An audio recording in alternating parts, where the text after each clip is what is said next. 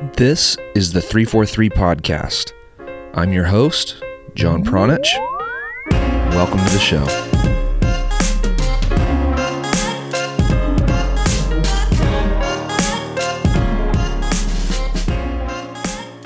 All right, that's a wrap for the U.S. men's national team in 2019. We finished the year off with a 4 0 victory against Cuba in the CONCACAF Nations League. But the scoreline, of course, does not tell the entire story. 11 months into the process of developing an identity and style of play with the national team came and went without any real progress. We have no clear identity from match to match. There is still too many moments of chaos and confusion, and we still have obvious problems playing against some of the weakest teams in the world.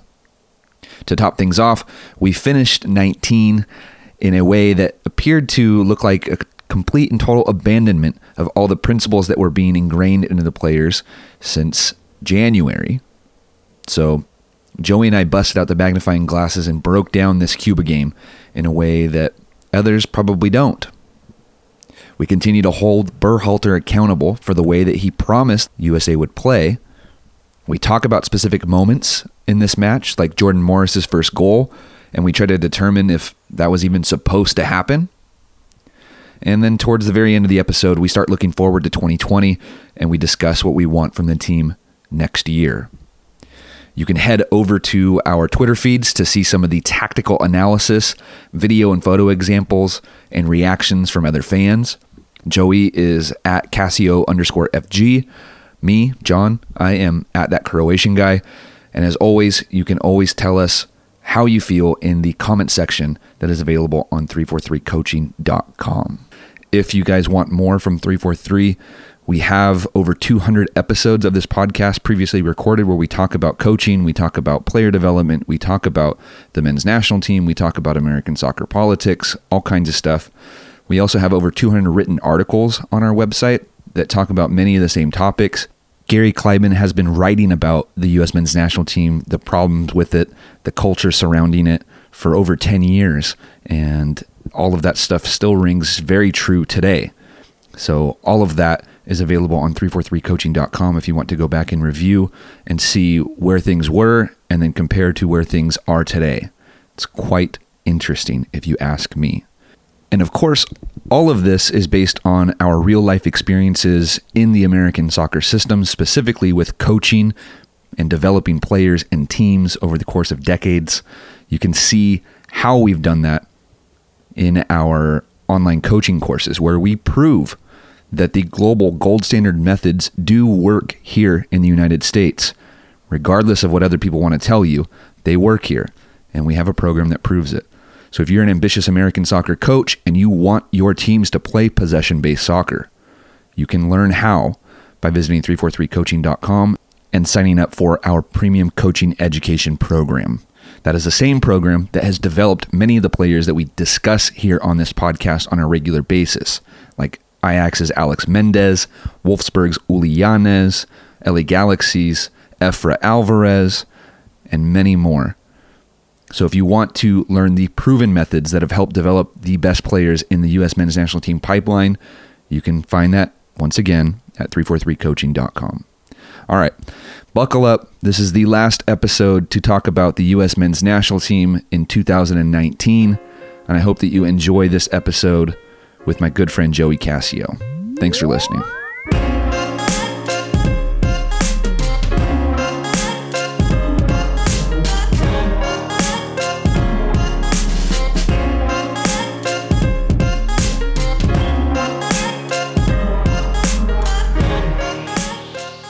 Oh my, is there a lot to talk about? What's going on, man? Not much. Not much. You? Oof, just trying to digest everything, man. Trying to trying to see what's going on in the in the social media and the Twitter world. Trying to you know stay up to date on on all the news, all the happenings, everything like that. And there's there's just so much to talk about, dude. There is. Last night was seen uh, in a very interesting way, I think, by the American soccer public.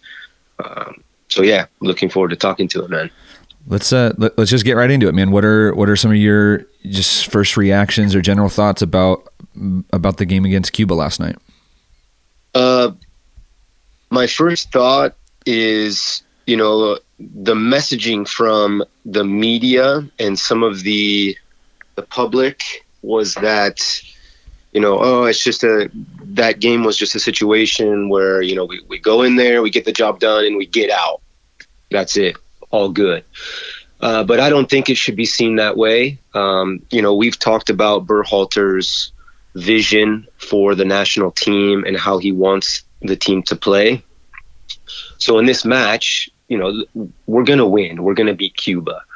So it's an opportunity in Berhalter's process to work on the things that he wants to see uh, in in the team on the field, and it's a it, it's valuable. It's a, a valuable opportunity to do that, and we didn't really see, or I didn't see any sort of uh, emphasis on the points that Berhalter has discussed in the past regarding his possession-based identity. Um, with the ball, we seriously labored the entire match, and so yeah, I thought it was interesting that people saw it that way. It, it, there's so much more to it than that. You know, the national team doesn't have a lot of time, like a club team, for example, to work on you know the the identity. So every opportunity the national team has together and Berhalter has with the players, it's an opportunity to improve. Uh, and still, we're we're waiting. We're waiting to see improvements in the areas that uh, Berhalter has discussed. And those areas that we continue to talk about are ball circulation, breaking lines, and goal scoring opportunities. Last night we obviously beat Cuba four to zero, and if we look at the four goals, only one of them really came from and and and can be considered, you know, a fitting of the style that Berhalter has been trying to implement through 2019, and and that only that that goal is the fourth goal uh, to let's see 66th minute from Josh Sargent. That was the only one that had any type of like build up or intentional play behind it. They knocked the ball around a little bit in Cuba's half. Ultimately got the ball wide to Reggie Cannon and then he he crossed it. Tyler Boyd did a fancy little layoff with the outside of the foot, was which was actually quite nice. And Josh finished it first time, which was a, a, a, fairly decent goal. So out of the four goals that we scored, that was the only one where you can kind of use Berhalter's criteria of ball circulation, breaking lines, and then creating a goal scoring opportunity from that to uh, to say that you know they succeeded. The other three goals, not even a, you know really a hint uh, of that, in my opinion. What do you think? Yeah. I, I agree, man. I agree. Uh, it, like I said, they, they, labored with, with possession of the ball, very slow. And let's be honest, Cuba, uh, the defensive pressure from Cuba was very, very low level. Uh, you I hate to say it, but I'm just going to be honest. Cuba looked like a Sunday league team, and the match itself looked like I was, you know, out on the field at the weekend watching a Sunday league game. Yeah, there was a moment. I, I think I highlighted on Twitter maybe in the 36th minute where Tim Tim Ream is Tim Ream and Aaron Long are getting pressed by the Cuban forwards, and I had the exact same thought. And again, like you, I hate saying it out loud, but yeah, it looked like a, a men's league team. It looked like this kind of like this chubby little forward guy running around, uh, just just pestering Tim Ream, and and it was effective to to a certain degree. Like Tim Ream, I think at one point just ended up turning the turning around and playing the ball back to Guzan. You know, he played him a terrible like hospital ball in the air uh, more than one occasion, but on, on, that specific occasion, he he did that just because you know some little guy was was running around chasing him, pestering him. So yeah, the the, yeah. the defensive pressure was was. Uh, interesting because Cuba at different times did look like they tried to high press. It's just they were so you know they were so bad at it, or the, you know the players just individually don't have the skill to to execute it, and U.S. was still not able to break that down more often than not. Yeah, they weren't, and I think some of the things to look for uh, watching that game. One of the things is the players checking their shoulders if you watch, it doesn't happen enough, and that's every player on the field. Uh, I think the midfielders don't check their shoulders enough, and checking both shoulders.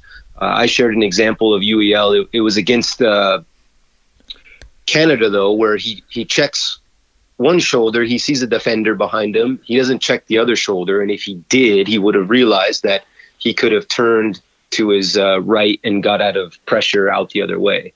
And then in this game against Cuba, uh, I I was watching Ream at center back, and when Aaron Long would have the ball, Ream would never check his shoulder to see where Lovitz was. So yeah, against Cuba, you know they, they had trouble at times when Cuba were putting applying pressure to them. But if you again, we we have to think when we start to play better competition. Uh, this is going to be a serious problem for us. These little, these little tiny basics that the players aren't executing. It's causing us to struggle against Cuba. I, I can't imagine how bad it's going to look against you know the better the better competition. Yeah, it's kind of frightening. Um, I want to I want to go through the rest of the goals really quick, and then we can move on to more more of the tactical observations and some of the other things that that you and I had just spoke about before we started recording. But um, first goal came in the first 30 seconds of the game. It's really, really hard to to pull anything from that other than you know very cool that Josh Sargent was was in a good spot you know so early in the game and, and was fortunate to to tap that in. I think that's about all there is to say about that goal. The second goal is interesting to me, and you highlighted something on Twitter, and so people can go and look at the at the still photos that you provided, and and we can start with with with that, I guess. So Jordan Morris receives the ball just outside of the 18. He takes his first touch, which brings him into the penalty area, and, and ultimately he goes up uh, to his first touch or catches up to his first touch and is able to shape his body in a way to get a good angle and and, and takes a, a good shot and scores a goal. But to to to leave it at that is is doing an injustice, I think. And when you look further at that goal, like you did, his first touch, you know, is terrible. The goalkeeper's reaction to Jordan Morris's first touch and just his his entry into the penalty area is amateur level at best and then I, I went and looked you know back at what led up to the actual pass to Jordan, and I wasn't very impressed with that whole situation either. Um, I, I, want to let you speak really quick on, on, you know your observations about that goal and and you know what your initial reaction was when you were watching it, and then what you kind of noticed when you went back and dissected it. Yeah, I'll focus on Morris. So when he takes his first touch, he's near the top of the 18 yard box. Uh, it's a heavy touch considering you know where he is on the field in front of the goal. And I believe that against better competition, against higher level higher level goalkeepers, they see his first touch as a cue to go and smother him and try to take away his space and prevent him from being able to shoot. Uh, the, the Cuban goalkeeper basically remains in the same spot which allows Morris to catch up to the ball, take a second touch, and then shoot. So I shared on Twitter that, you know, I this is the mirage of CONCACAF. While, yeah, Morris scored the goal uh, at the higher levels, he's not going to get away with a heavy first touch, taking a second touch, and then being able to shoot in the 18 yard box. The goalkeepers will be all over him so yeah, I, I, felt it was necessary to point that out because I, I had a feeling that you know surrounding the game, uh, everyone's sort of quote unquote star performer would be Morris. Uh, he's kind of loaded up the stat sheet of late. He's being talked about as the informed player, and so yeah, I thought it was necessary to point that out for a little bit of perspective. And I I agree one hundred percent and your tagline of Mirage of CONCACAF is, is starting to catch uh, catch some traction too. But the the other day I pointed out that I feel like a lot of American soccer fans and a lot of American soccer media members suffer from highlight vision, which is just seeing that t- the tail end of that play and seeing Jordan Morris score the goal and drawing conclusions from just that. Okay, Jordan scored a goal, therefore he performed excellently. Uh, you know, would be the the thinking that I I believe a lot of people have. So I went back and I, I wanted to look at the entire sequence that led up to the goal. And, and I guess I should probably retract what I said earlier uh, about the fourth goal being the only one that had a little bit of buildup to it because the second goal also did. You know, there were a little bit of, uh, of passes, a little bit of exploring from side to side, and, and ultimately the ball landed with Jackson Yueill maybe about like 30 yards away from the goal. And, and you know, Jackson Yueill receives it, uh, receives it across his body, turns and, and, and, you know, faces towards the goal, which, you know, he has a couple players in his line of sight. One of those players being Weston McKennie, one of those players being Jordan Morris. And and Jackson, you know, you can tell by his body shape and, and his body language and his and his visual cues, looks like he wants to play the ball in that direction. And at that point, when when he starts to kind of load up and make his pass, both Weston and Jordan Morris are are standing virtually still. They're they're they're not making runs that make it look like you know they're going to dart behind the back line or anything like that. And uh, Jackson appears t- to me to want to be playing that ball to Weston McKennie, who is nearer to him, has more space around him. There's no defenders between Weston and Jackson. Um, and, and, so to me, I think Jackson Yueill was trying to play Weston McKennie. Weston at this point, you know, when the ball's in flight, realizes, oh shit, the ball's coming, and kind of like loads up and jumps and misses the header at that point, it kind of surprises the defender, the Cuban defender, because I think he assumed that ball was going to go to Weston, and the, you know that Weston was even going to have no problem receiving it. All of a sudden, it's past Weston, and this defender's like, uh, like doesn't know what to do, kind of like awkwardly like moves his body and his leg uh, towards the ball, and then he misses, and then the ball lands at Jordan Morris's feet, and and and here's where it it kind of gets into what you pointed out is that you know, his first touch was super heavy. And I think it's because a combination of two things. Jordan Morris doesn't have uh, an elite level or world class level first touch. So that's number one. But also, I think that he was surprised that the ball went to him and, and he wasn't ready to, to receive it or do anything with it. And so his first touch basically uh, just bounced off of him and happened to bounce probably five, six, seven yards away from him and he was very fortunate that there was no other defender and the goalkeeper decided not to come out and pressure him so the entire sequence leading up to that goal uh, you know th- that i just kind of went through i think was is easily overlooked by you know a casual fan and even the media as well because those guys were you know so quick on the broadcast to talk about um, you know Jordan Morris like celebrating Jordan Morris and his accomplishments and, and saying hey, you know, here's another goal for Jordan Morris. You know, he's he's a standout player in 2019 and all this other all this other stuff. You know, they they they didn't really give it a, a critical analysis, which I think is is very important to do. So that was that was my observation. Yeah, against the World Cup or in World Cup qualifying, uh, we'll come up against tougher opposition, and in the World Cup itself, if we do qualify, we're not going to get away with that kind of stuff. if we do, it'll be rare. But we saw in the game against Cuba that, you know, there we were.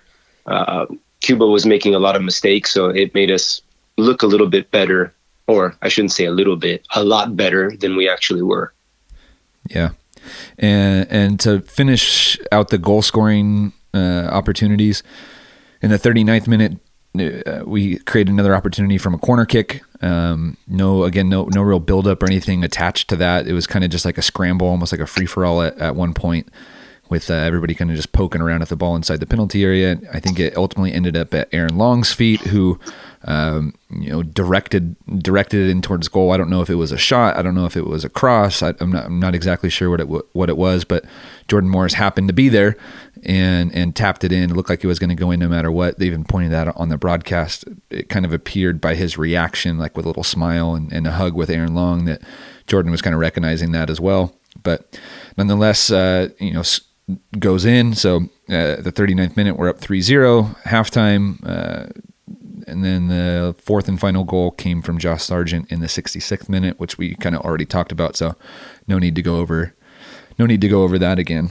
Um, let's uh, let's get into some more like the the, the tactical stuff. So we we've been uh, we've been using the ball circulation, breaking lines, goal scoring opportunities for for um, our points of emphasis.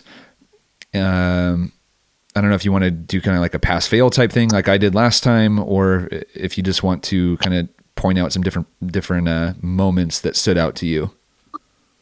Yeah, I'll point out some different things. Uh, I said earlier, I talked about the checking, the checking of the shoulder.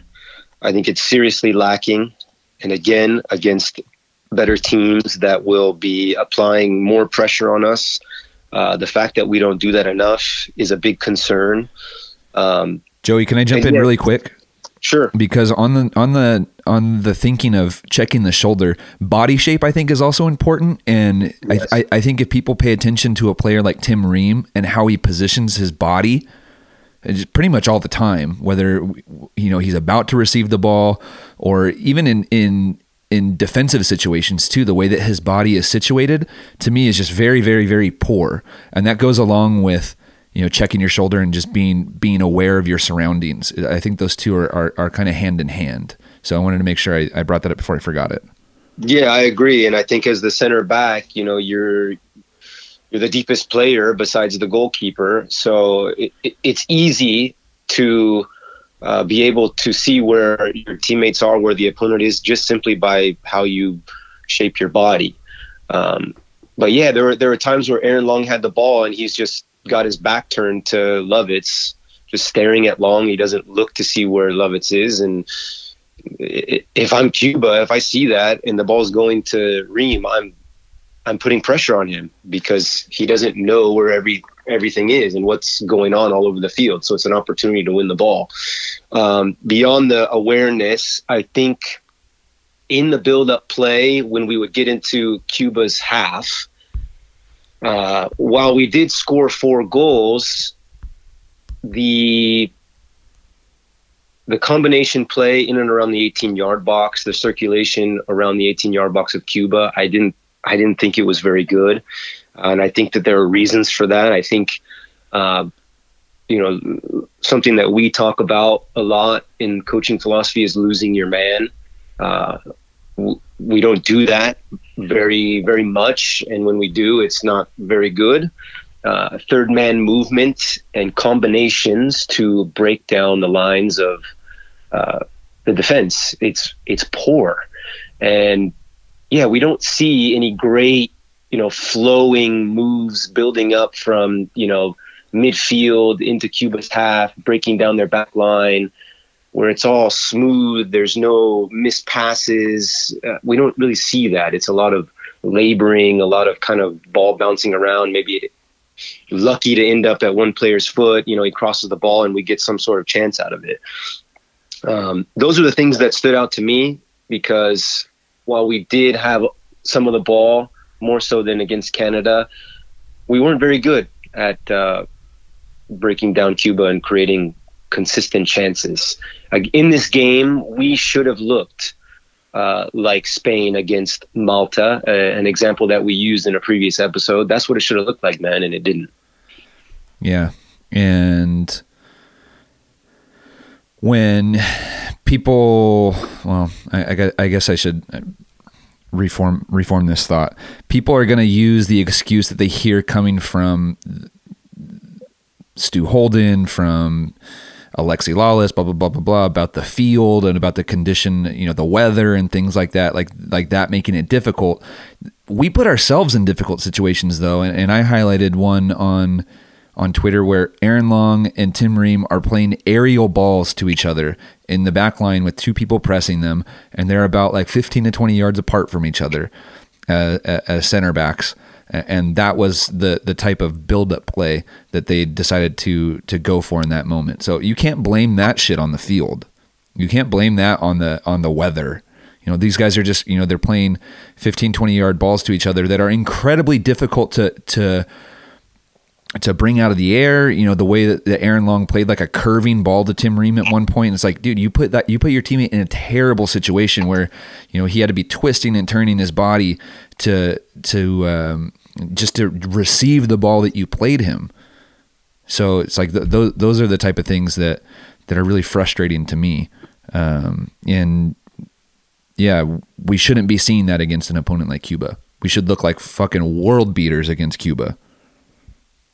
Yeah, the field's not an excuse, man. The w- when the condition isn't great, it, you still have to perform. And so, okay, if if the ball's maybe a little bit slower, or maybe the ball is bobbling a little bit on the grass, that only means that you need to be uh, a little bit more aware of giving yourself enough space and time when you're going to receive the ball, or when you play your teammate, play the ball a little bit harder if the grass is going to slow it down or the surface is going to slow it down.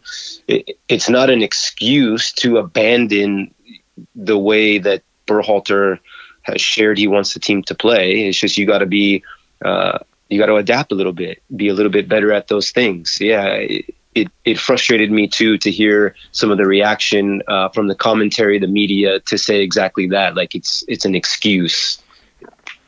And another example of something that frustrated me was you know something that you cannot again you cannot blame on on something like the field right? So tim ream has a has a ball that's played to him i think from a throw in it's in our defensive third.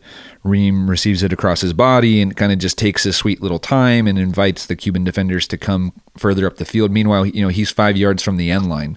So cuban defenders are now coming all the way into uh, their attacking third to to press us which you know could have been the game plan i guess but i really don't think so and then Tim Ream's next move was to play the ball back to Brad Guzan, and and the way that he played him, he played Guzan's uh, near foot or or his left foot, and he played the ball, you know, at snail pace. The ball was hardly moving when it when it arrived at Guzan's feet, and and Guzan takes a touch, and his next touch is to just blast the ball forward. So that was an opportunity that we had to build out of the back and we decided not to. And it, in my opinion, was due to again Tim Ream being the breakdown and not helping out his teammate Brad Guzan by not playing him on the appropriate foot, by not playing the ball with the appropriate speed or weight, uh, by not you know providing any type of advice after he played the ball to him. It was very, very, very poor example of of you know how we would want to build out of the back. And I, I highlighted that on Twitter so people can go and look at the video if, if they want to see that. Um, yeah. So between the two of us, we provided multiple examples across the two games. So it's a pattern. It's a clear pattern in the way that they're playing, and it's gonna get. It's gonna be an issue. Yep. Yep. Um, yeah. There's there's there's so many similarities between the two games. So many examples you know clear examples that something is not clicking with with this group. It's either you know the players it's the coach it's what whatever it is there there is no identity at this point. 2019 the entire narrative from the media starting from the top with US soccer from the very first press conference uh, all the way throughout the Gold Cup leading into these games in the Nations League we were we were told that we were going to have this a different style of play. We were told that we were going to, you know, be attack oriented. We were told that we were going to have ball circulation and we were going to be disorganizing the opponent and all kinds of different things. And and you know, as 2019 comes to a close uh, with this game against or Cuba, I really just feel unsatisfied. I feel really, really, really unsatisfied, and I feel like there was, you know, virtually zero progress. We we have regressed to playing the way that you know, they played when Berhalter was on the team in the 90s or in the early 2000s. That's, you know, that's where we are that's where we are at right now with US men's soccer. We are in our past.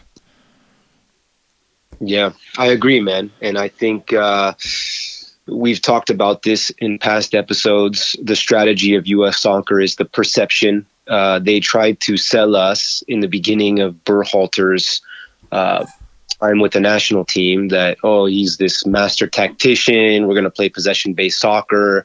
We saw a lot of uh, like clips that they would they, they would share of inside of training maybe a rondo or uh, Berhalter giving a team talk. It, it was heavily pushing the idea that okay we, we are moving forward as a program.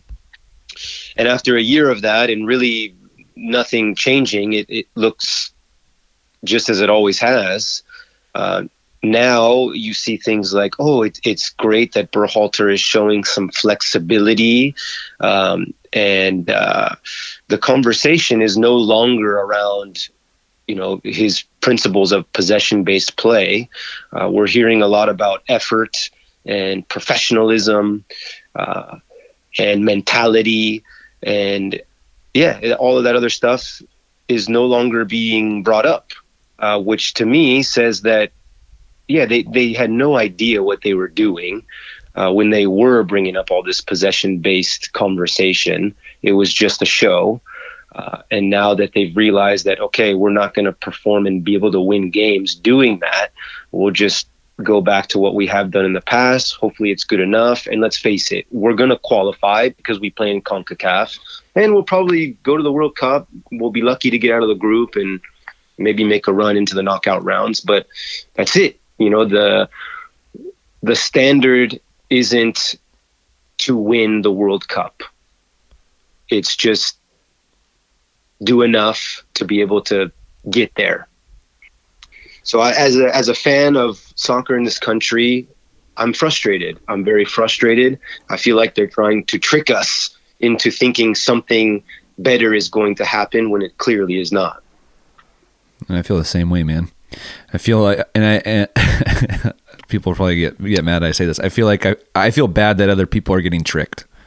I feel bad that I see people falling falling for the the fucking gimmicks at this point. It's like like I can't believe we're in 2019 and you people are eating this shit up out of U.S. soccer's hands. To me, that's really it's really frustrating, but that's it's also really sad.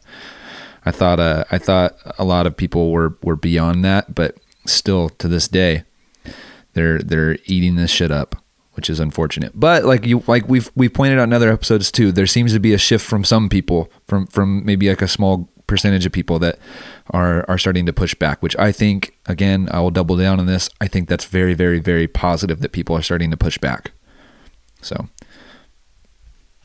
um, let's talk about uh, a little bit more about the media reactions. Um, I think it's important to point out that only one network took part in the post game press conference down in Cuba and that network was I don't know how to say it correctly. Tudon, T U D N, uh, the the Spanish network, and Nico Cantor was the only person that uh, took place or that asked questions in the press conference. So to me, that is a red flag that American media didn't seem to care. Didn't didn't seem to place any importance on on, on number one this game, um, or or holding Greg's feet to the fire about really anything. They kind of just had, I think, already made up their mind that this game was going to be uh, what it what it ultimately was, which was a win. And there was nothing that they could learn or needed to learn about this about this team from this point on. So that to me is a red flag that media did not you know make it an effort to even be part of this uh, post game press conference. Besides Nico, um, and he asked Greg, I think, let's see, one, two, three, four, five, six, seven, maybe eight or nine questions, probably le- less than 10 questions were asked of Greg Berhalter at the end of the, uh, at the end of the game or towards the, uh, or at the press conference. And uh, at one point, Berhalter even joked uh, because they were just sharing the microphone at one point that it felt like Greg Berhalter, Berhalter was interviewing Nico Cantor because he was just holding the microphone so Nico could talk into it. Um, yeah, so uh, the press conference, you and I actually watched that together. What were uh, what were some of your initial reactions to the way that Berhalter handled himself and, and the questions that he was that he was given at the end of the game? Yeah, mostly just general questions and, and answers. Again, uh, it's no longer the conversation is no longer about um, you know the details of his possession based view that he had for the team. It's more of a I think I think he used words like it was a professional performance, it was mentality, which I totally disagree with because yeah, like I said, it was an opportunity to get better at uh, his way of playing, and uh, they didn't do that. So I don't know. It, I think Berhalter, it'll be interesting to see what he does in these next four, I believe it's four games before we get to World Cup qualifying, how he will treat it. At this point, I'm not confident uh, that he has what it takes to implement a possession based style of play with the team. Um, I think it's possible, but I don't have the confidence in him to implement that. Yeah, I believe next year we have the we have, we have some friendlies. Berhalter actually mentioned in the press conference that there are some friendlies with European teams that are likely to be confirmed probably here in, in, the near future. He wasn't able to to say who those opponents are, but he was looking forward to high level European opponents, and he has the semi the semis and hopefully the finals of the CONCACAF Nations League to look forward to in 2020. Um, he he was also asked about you know his his feelings on how 2019 went, and he said things like it was a great group of guys. They were very enthusiastic. He made a mention of them as a staff and as a group of players, as a team, as a program, having to face a number of challenges. Which, when I heard that, I kind of wrote down a bunch of question marks next to it because, again, this is like a very vague statement saying uh, saying there were a number of challenges that we had to face. What challenges? You guys had all the you guys had an entire year to do whatever you wanted with this group of players, and, and that year flew by and nothing really happened. I don't understand the challenges. Maybe a couple injuries. That's the only thing I can think of. Um, but he said his overall goals for the year were to win the Gold Cup and to qualify for the semis of the CONCACAF Nations League. To my knowledge, I don't remember them stating these goals uh, at any point throughout the year. So it, it almost seems like uh, um, kind of like you know post post year evaluation kind of kind of then stating your goals. Um, i don't remember them any at any point in the gold cup saying that you know the goal was to win the gold cup. Uh, they ultimately lost that. They did qualify for the nations league semis. So a, a pass and a fail i guess on the two overall goals for the year. Um, some some other notes from from the rest of the uh, press conference. Uh, he said that he really liked Cristian Roldan's movement and his ability to play between the lines, which to me is hilarious. I have zero notes on Cristian throughout the entire game. Actually, the only thing I wrote down was that he was he he seemed to be absent. There was there was no real anything from from Cristian Roldan. The only moment that really sticks out in my mind was I think his diving header in the first half that uh, was on goal and then saved. But other than that, I felt like Cristian Roldan did virtually nothing. Um, and then the other one that kind of surprised me is that he said that Jackson Yueill was named man of the match, and he liked his intensity. He said that Jackson found excellent positions and thought he did a great job, um, which I can see again. Uh, I think, like you said in the last episode, you can see why fans are are intrigued by somebody like Jordan Morris. I can definitely see how fans are intrigued by somebody like Jackson Yueill. but using your famous or soon to be famous mirage of CONCACAF line, I think that it's easy to look good or to, or to stand out against a team like Canada or against a team especially like Cuba. But the mistakes that Jackson that Jackson Yueill made against these these teams are they're gonna he's gonna get smashed if that's a team like Germany. He's gonna get smashed if that's a team like Brazil, uh, like Argentina. He's gonna have no room to breathe in those moments, and he had too many, too many, too many scary moments against a, a team like Cuba for me to put all my eggs in, in the Jackson Yueill basket. So, yeah. Yeah. Let's hope these these games against European competition are against uh, teams with some serious quality, which will uh, most likely paint a clearer picture for us as to where uh, this team currently stands in the global context.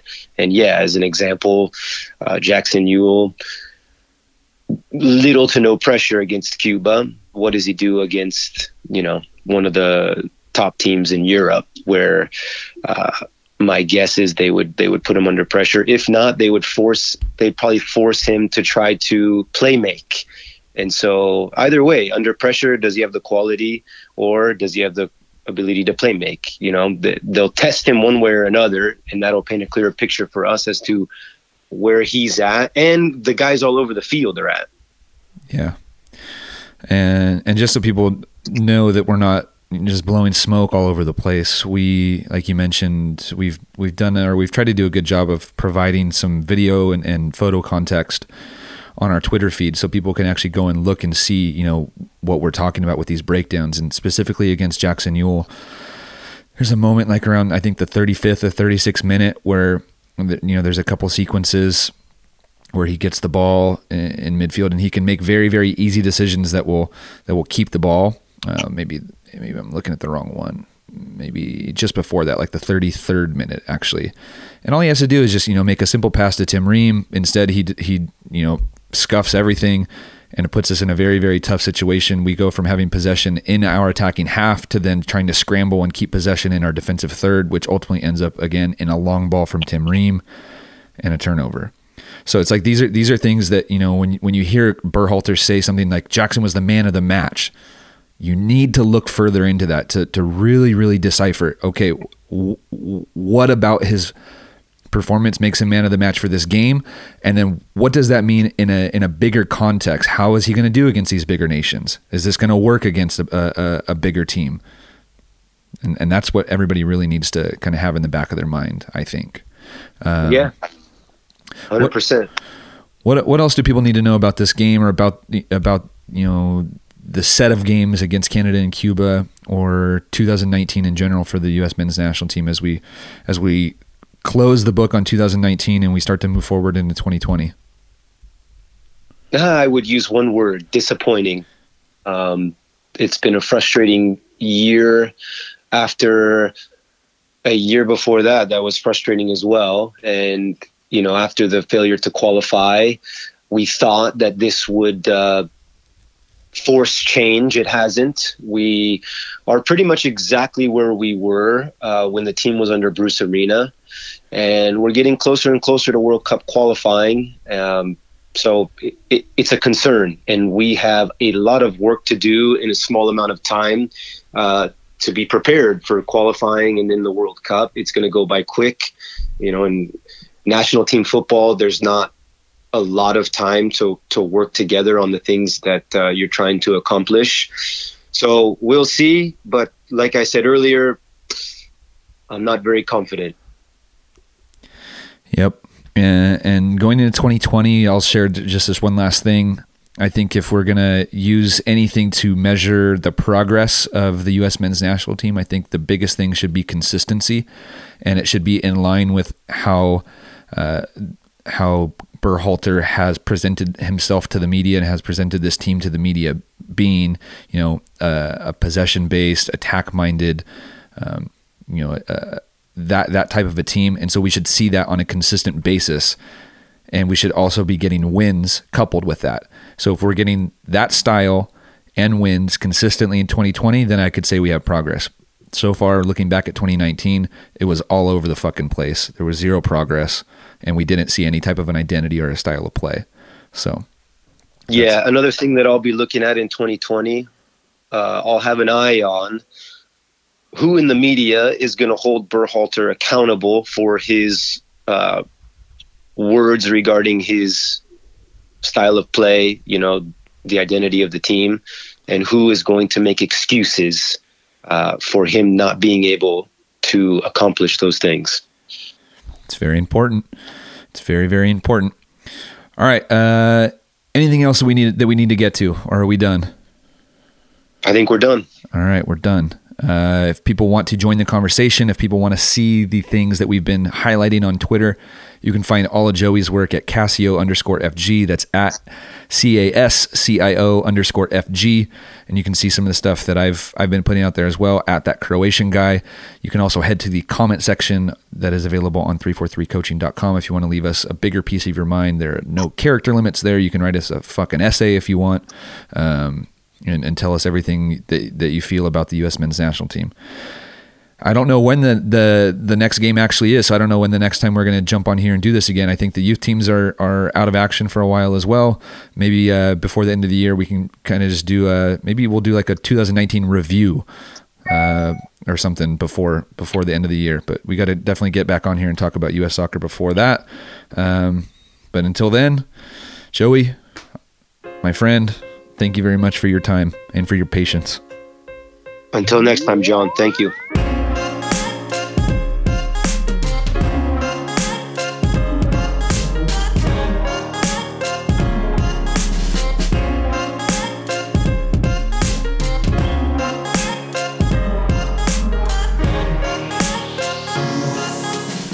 All right. Thank you for listening to another episode of the 343 podcast. If you are interested in accelerating your development as a coach and learning more about possession based soccer, you can visit 343coaching.com and sign up for our premium coaching membership program. That is where you will get access to video, audio, and ebook lessons that will help you reduce your trial and error time by showing you the methods that have been proven to work in the American soccer environment. So, once again, if you are an ambitious coach and you want to start learning the tried and true methods that have already been proven to work in the American soccer environment, you can visit 343coaching.com to learn more about our coaching programs. Once again, that is 343coaching.com. All right. Thank you for listening to this episode of the podcast, and we will catch you next time.